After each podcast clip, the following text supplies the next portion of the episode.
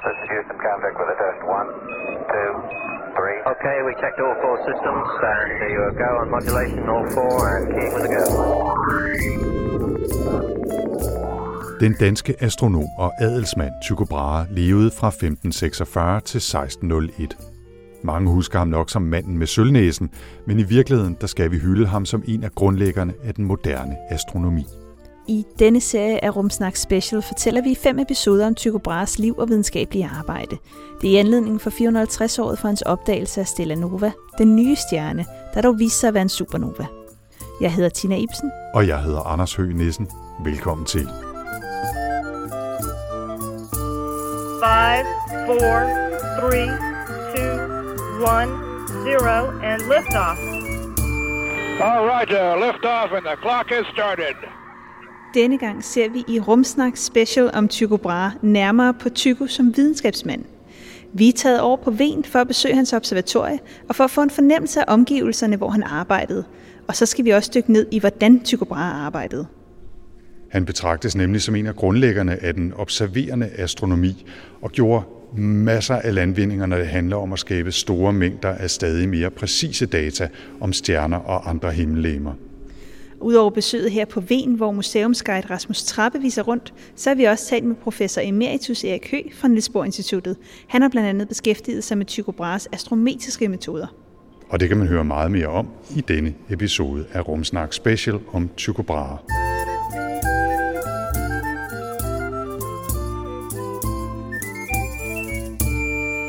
Vi lægger ud med en indføring i den særlige disciplin, der altså hedder astrometri, måling af stjerner eller rettere af deres position. Og vi skal selvfølgelig også høre om Tycho Brahes arbejde med nøjagtige og omhyggelige observationer af stjerner. Det er professor emeritus Erik Høgh, der fortæller, og lad os lægge ud med at møde astrometriens grand old man. Jeg er Erik Høgh, og er en gammel fyr. Jeg er 90, så jeg begyndte tidligt med astronomi. Allerede da jeg var dreng, byggede jeg kikkerter. Og så da jeg kom til universitetet i 1953, fik jeg til opgave at lave målinger med den nye meridiankreds ude i Brorfeltet. Det var helt ny, og der skulle laves nogle målinger med den. Stabilitet. Og det var jeg sat til. Og min vejleder var Peter Naur, ham som senere blev Danmarks første professor i computer sciences. Han var min vejleder og betød umådeligt meget for mig. Og jeg ved, at han har sagt, jeg har fået nogle breve fra dengang, og der står, at han har sagt, at det var at sende mig derud. Jeg var 21. Sende mig derud, et ung menneske, det er nok den bedste måde at ødelægge interessen for astronomi i et ung menneske. Men det sjove er så, at der skete noget helt andet, for jeg var så optaget af nytten for astrometri, hvad det er, det skal jeg forklare. Men det var det, man kunne lave med den meridiankreds. At det var klart, det var en god opgave, jeg havde fået, og jeg blev optaget af mekanikken og det hele instrumentet, og det har været lige det rigtige for mig. Så det var min begyndelse. Og måske skulle vi også lige have med så, hvor du endte henne, for vi kommer ikke igennem alt det, du har lavet. Nej. I din lange karriere. Hvor sluttede du din karriere, hvis vi må sige det på den måde? Jeg sluttede ved Niels Bohr Instituttet her i København. Det hed Københavns Observatorium. Der kom jeg til i 73, og så gik det op i en større enhed med Niels Bohr Instituttet. Og der er jeg stadigvæk emeritus, så jeg er stadigvæk tilknyttet. Men jeg gik på pension for 20 år siden jo. Erik har altså rundet de 90 år, og har en lang karriere bag sig, hvor han blandt andet var involveret i udviklingen af rumbaserede måleinstrumenter, som for eksempel Hipparcos og Gaia, som vi vender tilbage til senere. For Erik er stadig aktivt engageret i astrometrien. I dag fylder astrometri dog ikke så meget, som den gjorde på Tycho Brahes tid, og men det stadig spiller en vigtig rolle at vide præcis, hvor stjernerne befinder sig. Nutidens astrometriske kortlægning af stjernernes position foregår med rumbaserede instrumenter, som altså for eksempel Gaia, og det sker med kolossal præcision. Men på Tycho Brahes tid, der handlede det altså om håndbyggede instrumenter, og det krævede et godt syn, for der var ingen kikkerter eller teleskoper. Astrometri, Det betyder måling af stjerners positioner på himlen med meget stor nøjagtighed. Og nogen tror, det betyder, metri betyder astronomiske målinger i det hele taget, men det er altså kun målinger af stjernernes og galaksernes positioner på himlen. Og den anden gren af astronomien, den hedder astrofysik, hvor det drejer sig om at måle, og finde ud af stjernernes natur. Det er glødende gaskugler, der holder sammen med deres egen tyngdekræfter, så er det galakserne osv. Så der er astrofysik og astrometri. Og hvis vi så kigger på astrometri, den her nøjagtige og præcise måling, der er, når du taler nøjagtigt og præcist, hvad er det så i den her kontekst? Hvis vi skal forklare det, så en grad, det er jo en vinkelmål på himlen. En grad, med den nøjagtighed kunne man måle i oldtiden. På Tycho Brahes tid, han nåede at måle med et bueminuts nøjagtighed. Det vil sige 60 gange mere nøjagtigt end i oldtiden. Og nu kan vi måle næsten 1 million gange bedre, end Tycho Brahe kunne. Og det kan vi kun takket være, at vi har fået satellitter i gang. Ja. Hvis vi taler om måske især de målinger, der blev lavet på omkring Tycho Brahes tid. Ja. Hvad var det for nogle instrumenter? Hvor gode var de? Det, de måler, det er vinklen imellem to stjerner. Det er det grundlæggende mål. Vinklen mellem to stjerner, med, man skal altså have sigtelinje på et instrument ud til de to stjerner, og så indstille den nøjagtigt, og så aflæse på en skala, hvad vinklen er. Det er den grundlæggende metode. De kunne så måle med i bedste fald et bueminuts nøjagtighed, det vil sige en 60/20 grads nøjagtighed. Og når vi siger, at de var så nøjagtige, som de var, hvor er det, unøjagtighederne begynder at snige sig ind? Altså, hvad er det for nogle målefejl, kan man måske sige, som opstår med brugen af den type instrumenter? Det opstår ved, at selve måleinstrumentet, det er jo mekanisk, og Tycho Brahe var mest lavet af træ. Det allerbedst mest stabile træ. Så de skulle holde sig stabile, og så skulle de jo inddele skalaen. Gradskalaen skulle inddeles, og så skulle den aflæses. Og i begge retninger, så gjorde man store fremskridt i, hvordan man kunne inddele det, og også hvordan man kunne aflæse, og hvordan man kunne sigte på stjernen. Og så i selve det at sige, nu peger vi lige på stjernen. Hvordan gør man det? Trådkors, eller sådan noget. Så der er en usikkerhed. I det, at alle de her observationer har foregået fra jorden af, så har bare det, vi har atmosfæren over, vel også givet en anden form for usikkerhed i de målinger, der har været. Ja, men for Tycho Brahe, der kan man sige, der var atmosfæren gav ikke den store bidrag til usikkerhed. Men i nyere, altså i tiden derefter, hvor man får en meget højere nøjagtighed, ned på et buesekund, altså en 60/20 af den nøjagtighed, Tycho Brahe havde, jamen der spiller atmosfæren så en rolle. Ja, så det er så små usikkerheder, atmosfæren spiller, at med de metoder, Tycho Brahe havde, der var det ikke signifikant. Nej. Nu har du brugt det meste af din karriere, Erik, på at måle stjerners positioner præcis. Der kan man godt sige, der er der jo direkte link til Tycho Brahe. Men hvorfor er det, at det er vigtigt at få de her præcise, altså nøjagtige positioner af stjerner?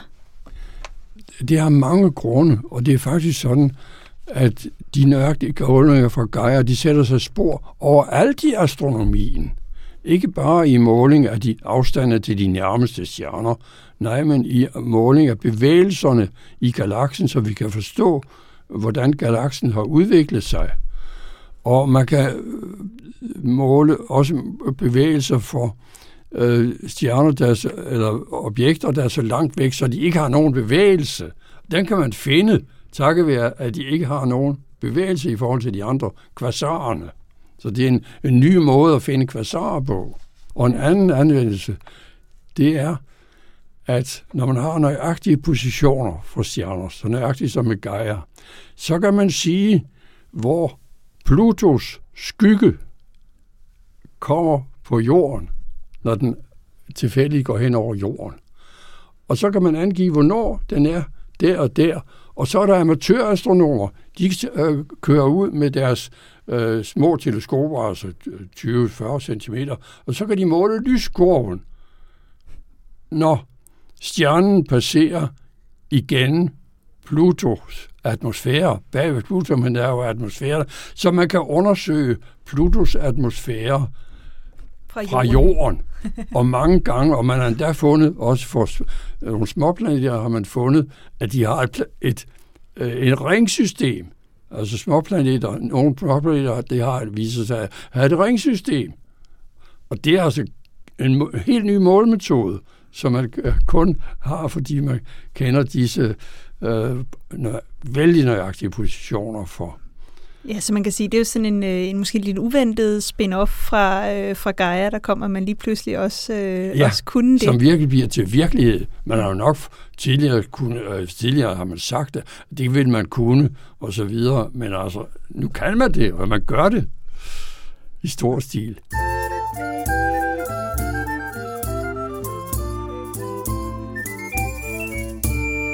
Tycho Brahe benyttede de mest præcise instrumenter, han kunne på den tid, og designede og byggede også sine egne allerede fra en ung alder.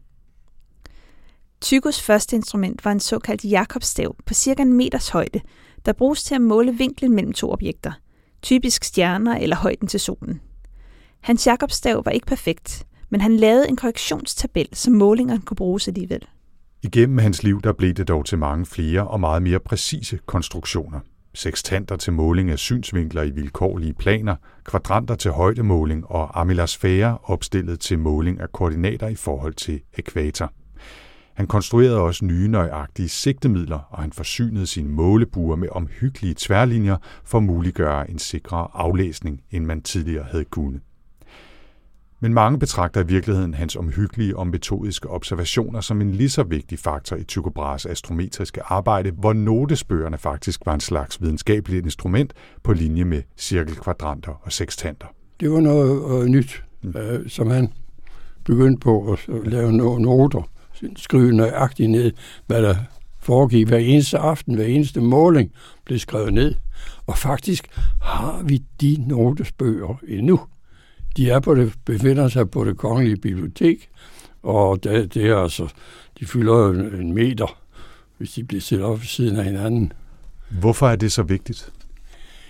Jamen, det er vigtigt for at finde ud af, hvad har man gjort, og hvad kan der eventuelt være galt, og når man skal til at beregne, at man så ved nøjagtigt, hvad det var, der blev målt. For der følger, at han måler noget om natten, men så skal han jo næste dag, så skal man beregne det, så det bliver omsat til disse vinkler, man er ude efter. Så det er jo vigtigt med mange data og konsistente data også. Ja. Og for eksempel for planeterne, altså stjernerne, de beholder jo deres position i forhold til hinanden. Med hans nøjagtighed, så var der ingen bevægelser af stjernerne. Men planeterne flytter sig jo. Så derfor var lange serier vigtige for at vide, hvordan de flytter sig, hvordan er planeternes baner. Og det var noget, han var ude efter. Hvis vi lige sætter et lille komma der, så får det mig også til at tænke på, at uger jo må have været ret vigtige i forhold til præcisionen af de her målinger. Det var de. Og de uger, Tycho Brahe havde, var ikke særlig gode. Men han kunne godt bruge dem, de bedste uger. Men det store fremskridt med urene, de kom, da pendulet blev anvendt i ur. Og det var Huygens, en hollænder, Christian Huygens, der opfandt penduluret omkring 1650. Det var en meget mægtig fremskridt. Okay, it's a nice ride up to now.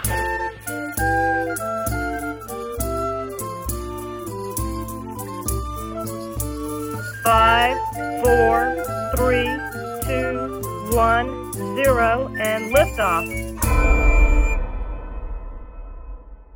Nu taler vi jo her mest om Tycho Brahes astronomiske og astrometriske indsats, men han var faktisk også, som de fleste stjernekiggere på den tid hørte, meget interesseret og engageret i astrologi. Ikke et ord, vi normalt ellers bruger meget tid på her i Rumsnak. Han var optaget af astrologi hele livet. Altså, det var ikke at lave horoskoper for enkelte mennesker efter deres fødselsdato. Mm. Men han lavede alligevel horoskoper for den nyfødte Christian IV, for det blev krævet, at han gjorde det. Nej, han mente, at de store konjunktioner, altså når for eksempel Jupiter og Saturn kommer tæt forbi hinanden på himlen, at det gav varsel om store begivenheder på verdensplan. Og astrologi var jo nærmest betragtet som en videnskab i gammel tid. Så havde man ikke kigget på de her ting før, ligesom Tycho gjorde det? Man havde kigget på dem, set, at de skete, og man havde også kunne beregne dem ud fra de baner, man havde fra planeterne fra oldtiden. Men de beregninger, man lavede, de var ikke nøjagtige, og det så Tycho Brahe ved en lejlighed, da han var kun 17 år i 1563, og han var på rejse, hvor han skulle studere jura i Leipzig. Han boede hos en juraprofessor med sin ledsager, og ledsageren skulle sørge for, at det var jura, han studerede, og ikke astronomi. Men Tycho observerede hemmeligt om natten, og han købte bøger, der var ham forbudt. Hvad kom der så ud af det? Ja, han indså, at man skulle lave nøjagtige målinger af planeters positioner over mange år. Kun på den måde kunne han forbedre astrologien. Så det var en meget vigtig plan for Tycho. Og dertil var det nødvendigt at måle positioner på himlen for solen, månen, planeterne og mange stjerner, og han målte faktisk 1000 stjerner. Og til disse målinger udviklede han sine nøjagtige instrumenter. Så i virkeligheden så astrologi, selvom vi måske rynker rimelig meget på næsen af det i dag, og måske også især her i vores podcast, så fik det faktisk en betydning. Ja, det har været en drivkraft for ham. Mm. Yes, sir. Reading you loud and clear.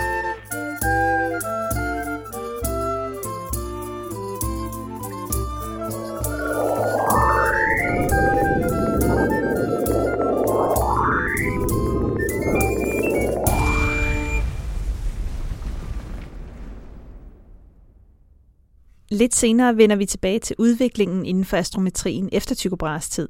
Men først skal vi lige et smut over til Wien. Nærmere bestemt Tycho Brahe-museet, der selvfølgelig ligger midt på øen, hvor hans slot Uranienborg og hans observatorium Stjerneborg blev bygget i 1576, og hvor Tycho Brahe tilbragte 20 år sit liv med fortsatte observationer. Her mødtes vi i oktober med museumsguide Rasmus Trappe, der viste omkring på området fra Uranienborgs fornemme position til museets instrumenter og ikke mindst til observatoriet Stjerneborg. Der er ganske vist ikke meget originalt tilbage fra Tychos tid, men man kan alligevel sagtens danne sig et indtryk af området. En række hække markerer Uranienborgs forsvundne mure. På museet finder man replikaer af flere af hans instrumenter, og nogle af de gamle kupler og tage fra Stjerneborg blev delvist rekonstrueret i begyndelsen af 1950'erne. Det fortæller altså her Rasmus Trappe fra stedet, hvor Uranienborg stod midt på Wien. Uranienborg var verkligen till för Tycho Brahe och faktiskt också designat av Tycho Brahe. När han fick länsherreskapet över Wien så begav han sig över hit och bosatte sig på Kungsgården som befinner sig här ett stenkast bort. Och då började han designa på det här residenset.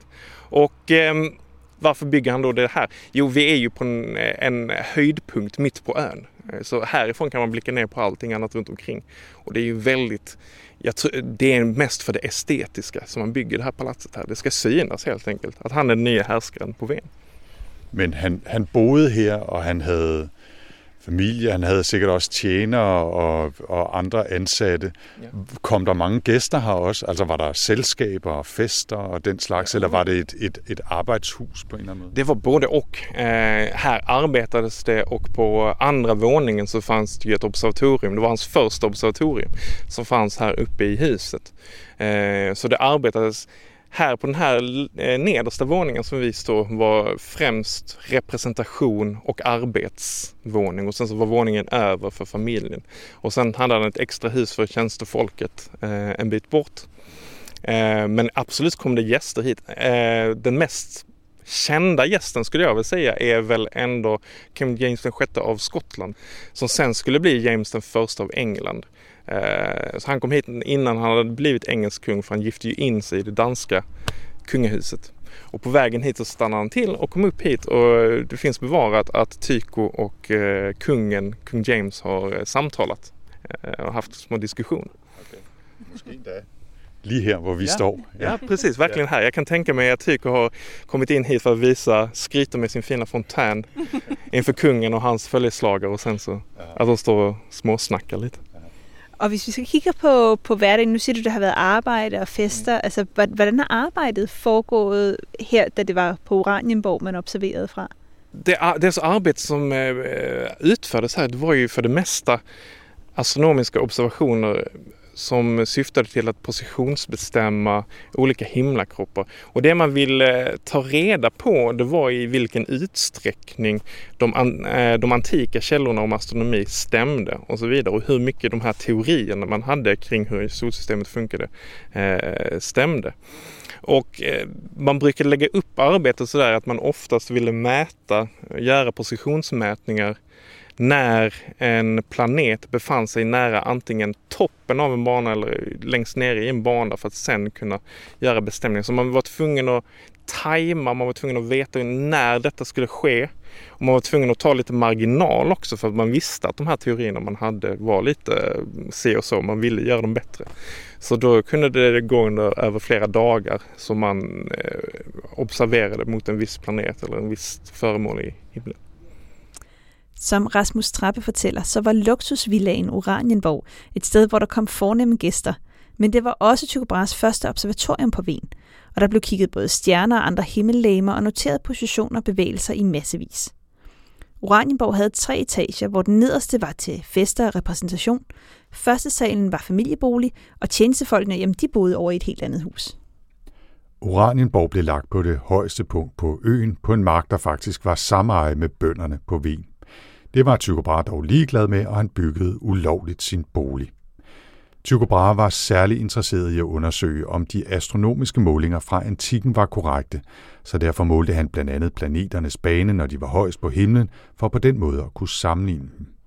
Om lidt skal vi ned og besøge Stjerneborg, det halvvejs underjordiske observatorium, som Tycho Brahe byggede et kort stykke vej fra Uranienborg, og det gjorde han for at kunne lave bedre observationer.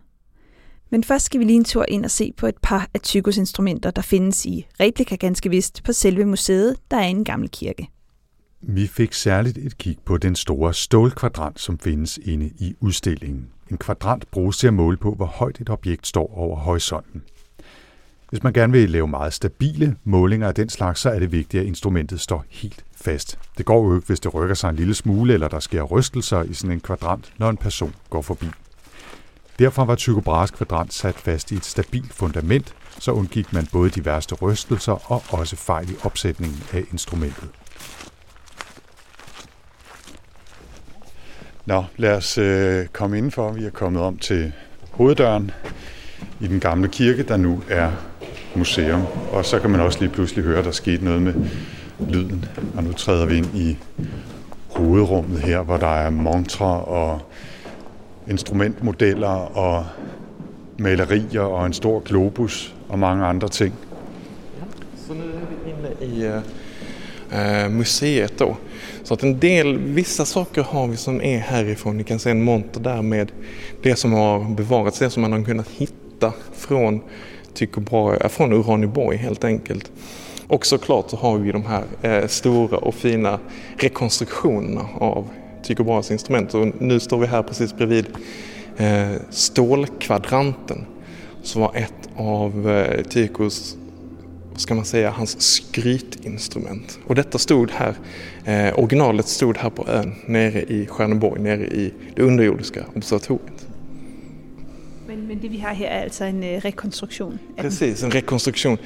Vi vet inte riktigt vad som hände med originalet. En del av instrumenten skänkte han till Köpenhamns universitet när han begav sig härifrån. Men de flesta såldes av hans änka när han hade dött i Prag. Så att de hamnade där någonstans. Men som tur är så är instrumenten väldigt väldokumenterade. Tycho har själv publicerat beskrivningar och även illustrationer över hur allting såg ut. Så vi har kunnat rekonstruera den här väldigt trogna kopien som är i naturlig storlek. Så stor var den som vi ser här. Och den är ju rätt stor. Alltså det är ju en cirkelkvadrant, ikke? Och vad är den? Den är väl nästan 2 meter hög i verkligheten. 2 meter faktiskt. 2 meter och 18 centimeter i sidorna. Ja. Och det finns ju en poäng med detta för att detta är ju innan teleskop. Och det man vill göra är ju göra positionsbestämning, vilket är mer eller mindre är vinkelbestämningar. Och ja, när man vill vara väldigt exakt med en vinkelmätning så måste man ha en större vinkelskiva. Tycho experimenterade med större instrument än det här, men den här storleken är ungefär maximum för vad som är praktiskt att använda av ett team av 1 eller 2 astronomer. Och det här siktet är också väldigt väldigt unikt för den här tiden, eller det blir faktiskt mindre unikt ju längre in på 1600-talet man kommer, för det är många som kopierar det här siktet. Anledningen till att det är utformat så här är för att undvika parallax, så att man inte får, för även en liten förskjutning i sidled härifrån, alltså en bredden på en pupill eller så vidare, hade gett flera bågminuters fel. Så därför utformade Tycho Brahe det här siktet som gör att man använder båda ögonen. Och det man kommer se är 2 bilder av objektet man tittar mot. Och när de 2 bilderna är exakt lika starka, då är man mitt på. Så det är väldigt så här. Og, altså kombinationen af det her relativt unikke sigte på den tid, størrelsen og så selvfølgelig præcisionen i selve instrumentet, har jo altså gjort, at han kunne lave nogle ret præcise observationer. Ni ser de här mellan graderna, så har hon utmarkerat bågminuter. Och det går ju 60 sådana på 1 grad, så att där har den förväntade exaktheten legat. Och det är inte bara det. Som ni ser så står det ju ett stenfundament, och det var också en stor del av instrumentets värde för Tycho Brahe. Han upptäckte ganska snabbt när han gjorde observationer från sitt första observatorium i Uranienborg att stabilitet var väldigt viktigt. Och det här instrumentet berättar han själv att han testade det genom att hänga 2 drängar som också tydligen ska ha varit lite överförfriskade på alkohol, ska ha hängt sig i den här medan de utförde mätningar, och de kunde inte observera något mätfel, så stabil var den. Och det var han väldigt stolt över. Tina, hvis du lige gider hoppe op og hænge derinde, så ser vi, om den er stabil. Det er en konstruktion. Vi får hoppas at de har... Det her er ikke Tychos stabile original, så vi får hoppas at de, som har gjort det nu i moderne tid, har været lika eksakte.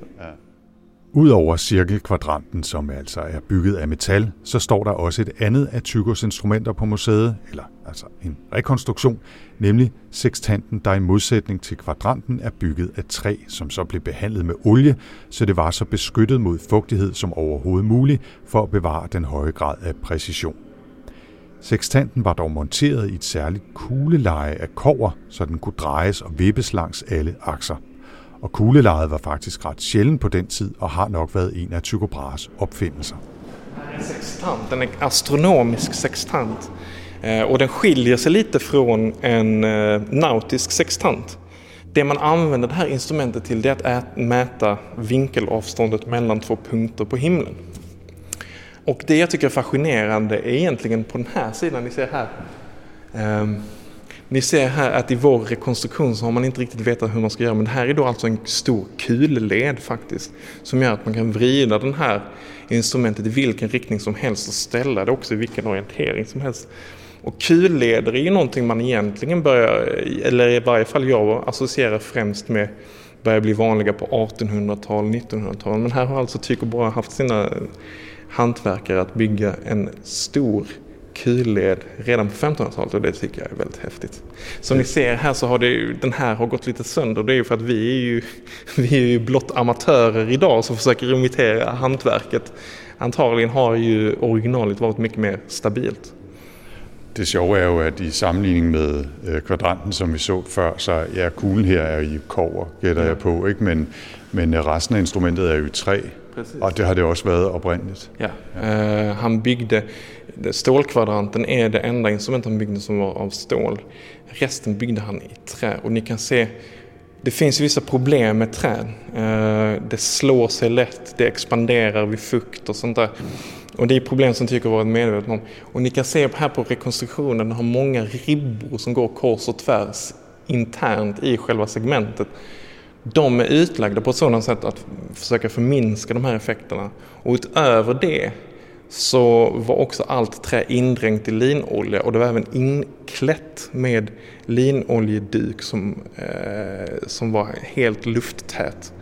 Och som om det inte var nog så var ju träet i sig var ju ek eller ibland till och med brasiliansk ebenholts. Så han importerade alltså trä från Brasilien för att bygga de här instrumenten. Som man kan höra har Tycho Brahe ikke holdt sig tilbage fra heftige udgifter, når han skulle bygge slotte eller instrumenter. Astronomien har ikke været en billig hobby. Men så havde han selvfølgelig også lige Frederik II's velfyldte kister i baghånden, hvor en ikke ubetydelig del, mellem 1-2% af rigets samlede indtægter, faktisk gik til Tycho Brahe. Ikke under alle hans 20 år på øen, men da det gik vildest for sig. Efter Tycho Brahes død i 1601, solgte hans enke instrumenterne for helt astronomiske summer. Når han dog, så når hans enke solgte de her instrumenten, så fik hun $12,000. För allihopa, och idag så kan det vara svårt att konvertera, men man kan ju säga att för $1,500 så fick hans änka en ståndsmässig herrgård i Böhmen som hon kunde leva ett adelsliv på. Så ungefär 10 sådana gårdar gick det på hans instrument, så det är enorma mängder pengar i det här. Men det är så också något det har varit med till att vara altså grundlaget for hans arbejde. Han har bygget de her ekstremt præcise instrumenter og brugt det til at lave sine præcise observationer, ikke? Ja, præcis. Og det var jo noget, som det var jo også derfor, som det kostede fremfor alt så mye penge at holde det her i gang. Det er det samme i dag. Moderne videnskabelige instrumenter koster også adskillige bondegårde og herregårde og slotte. Vores liv her på øen under 1580-tallet er jo lidt af en vetenskabsmans våte drøm at have den här enorma tillgången på pengar. Man bara knäpper på fingrarna så kommer kungen och säger ja absolut, ta lite mer pengar. Det är inte många i historien överhuvudtaget som har haft tillgång till så mycket. Ja. För att när han hade som mest högst inkomst så fick han i runda slängar mellan 1-2% av den kungliga danska inkomsten. Så mellan 1-2% av den danska statens inkomst gick hit. Och det är imponerande.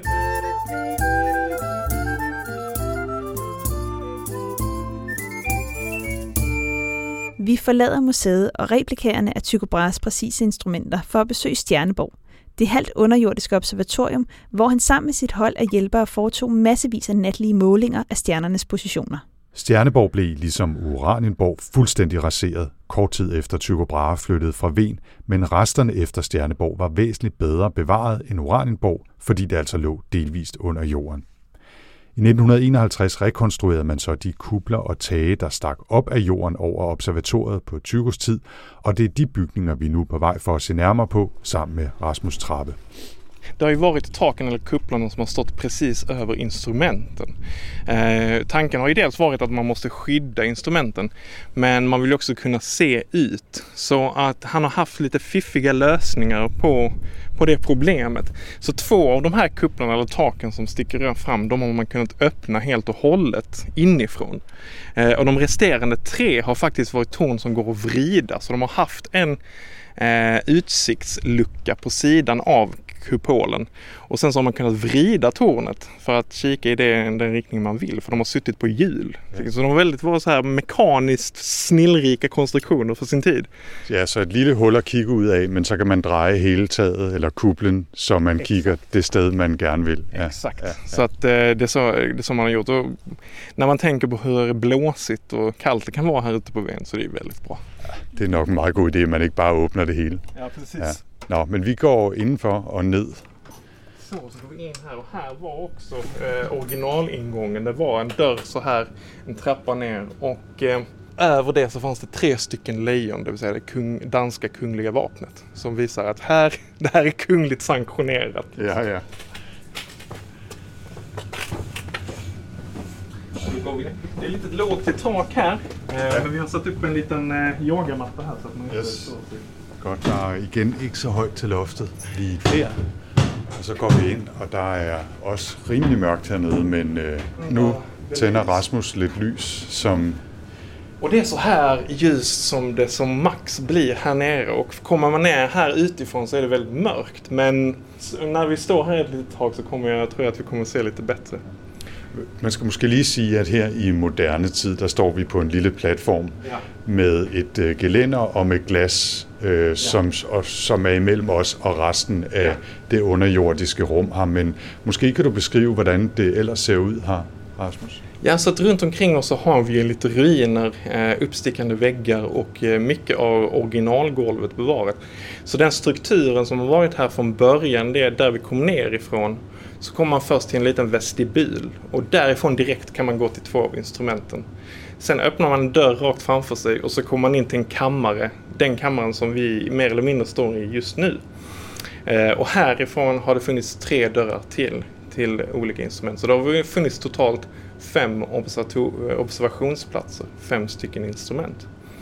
Och det ni ser omkring är det första man ser är väl golvet. Det är ett tegelgolv från den här tiden.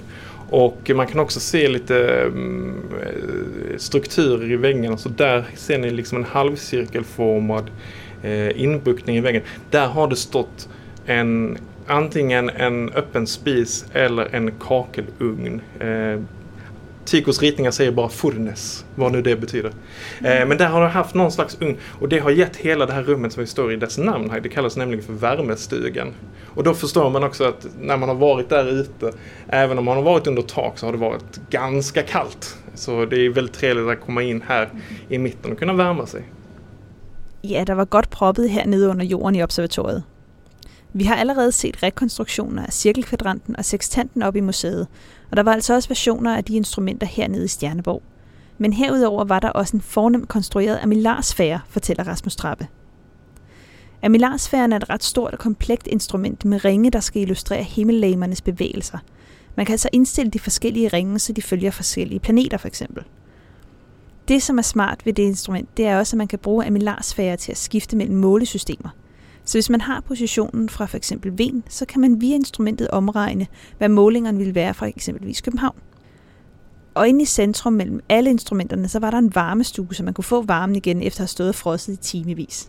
Og då har man haft 2 stycken team. Så Tycho Brahe hade en massa assistenter som bodde här på ön med honom. Och de var duktiga matematikstudenter från norra Europa för det mesta.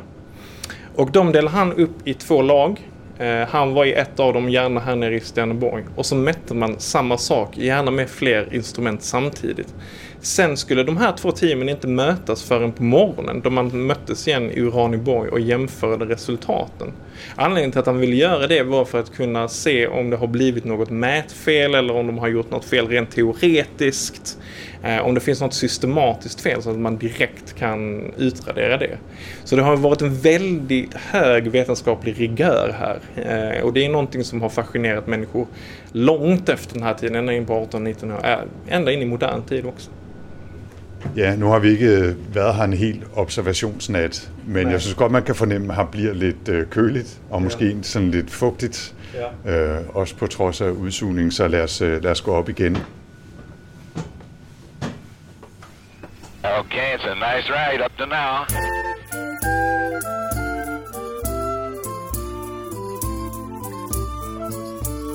Five, four, three, two, one, zero, and lift off.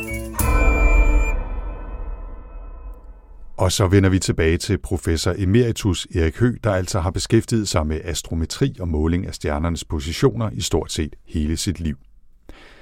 Tidligere fortalte Erik jo om Tycho Brahe og hans arbejde med at lave nøjagtige målinger, men selvfølgelig stoppede jagten på stadig mere præcise observationer ikke med Tycho eller instrumenterne under jorden i Stjerneborg. Først begyndte man at bruge nogle relativt primitive teleskoper, men de udviklede sig hurtigt. I sig selv kunne teleskoperne dog ikke bestemme stjernernes position. Der krævede det en anden opfindelse, nemlig meridiankredsen, som Ole Rømer udviklede i slutningen af 1600-tallet. Erik Høgh fortæller. En udvikling af instrumenterne kom ved hjælp af teleskoper. Det blev opfundet ca. 1609, og Galilei var den første, der så på stjernerne og på planeterne. Og så, der var, Jupiter havde måner.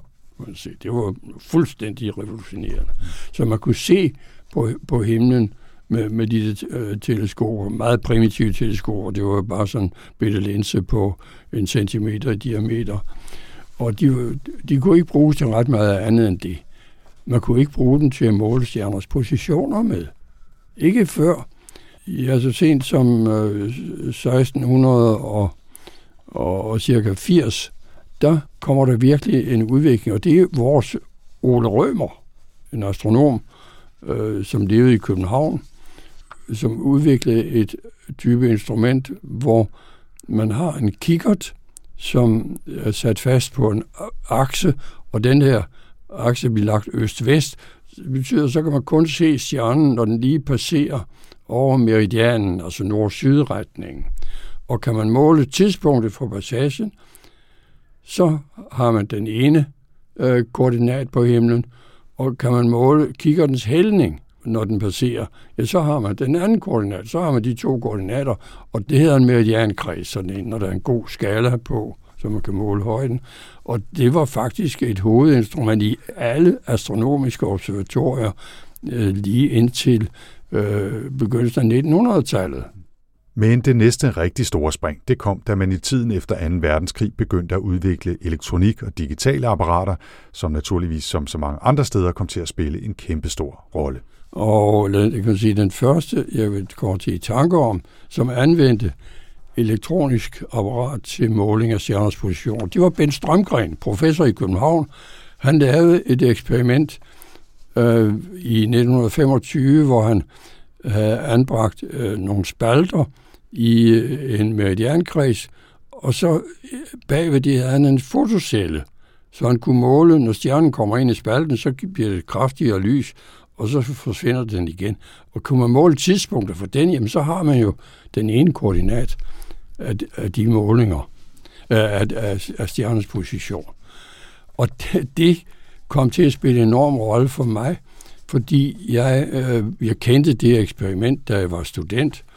Og i 1960, da jeg arbejdede i Hamburg, så får jeg altså den idé, at det skal man måle, det lys skal man måle ved fotontælling.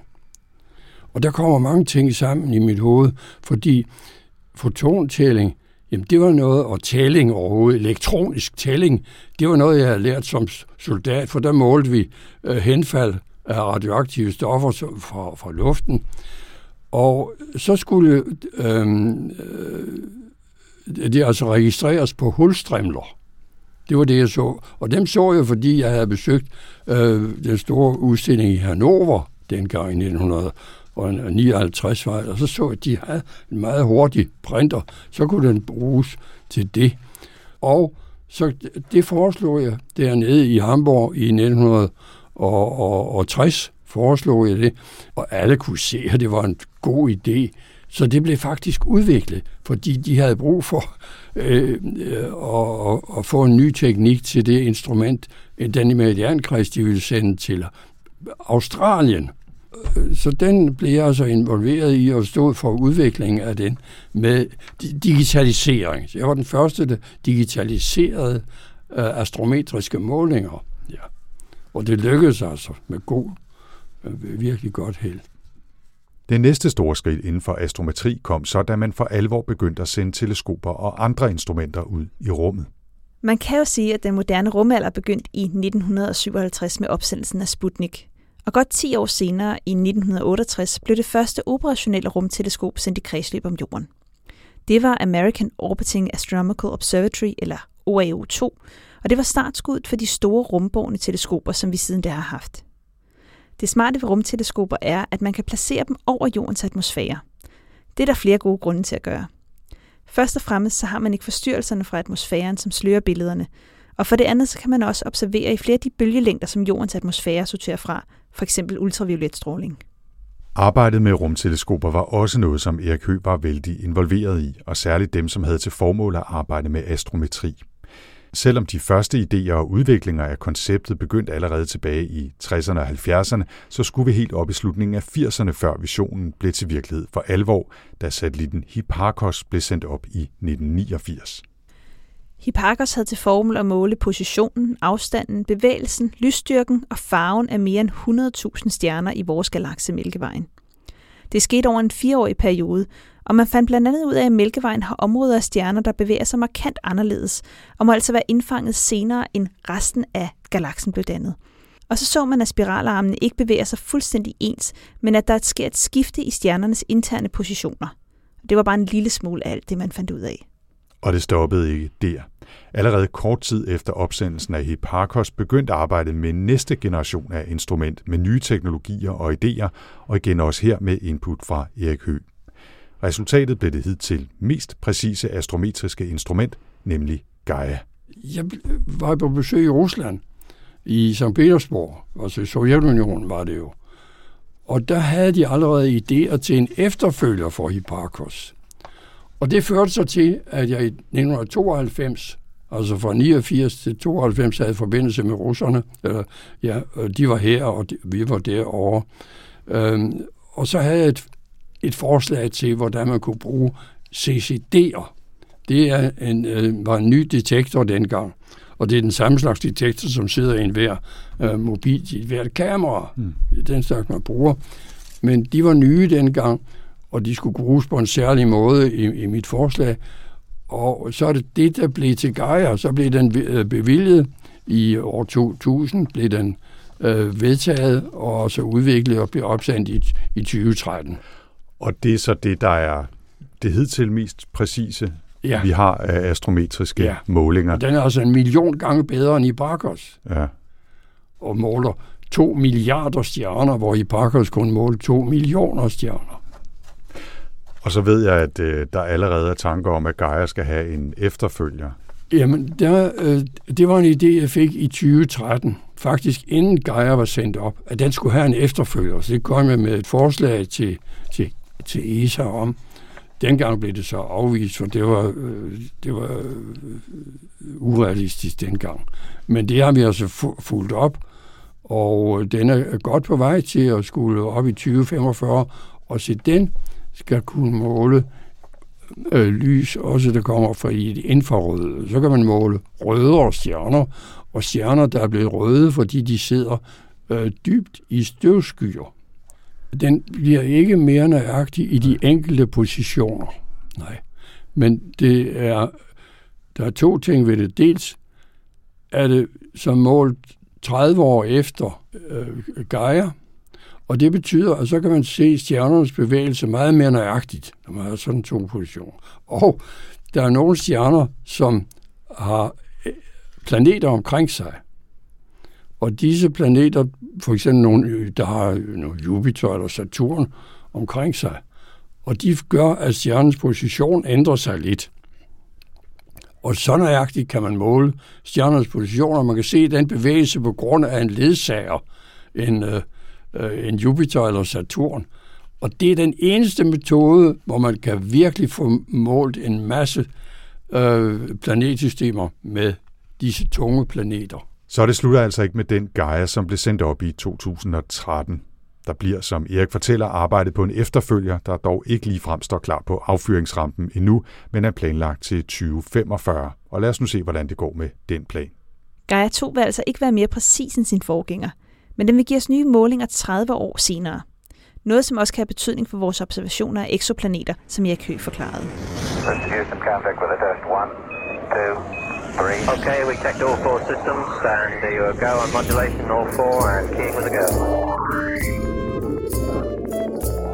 Med det sluttede denne tredje episode af Rumsnak Special om Tycho Brahe.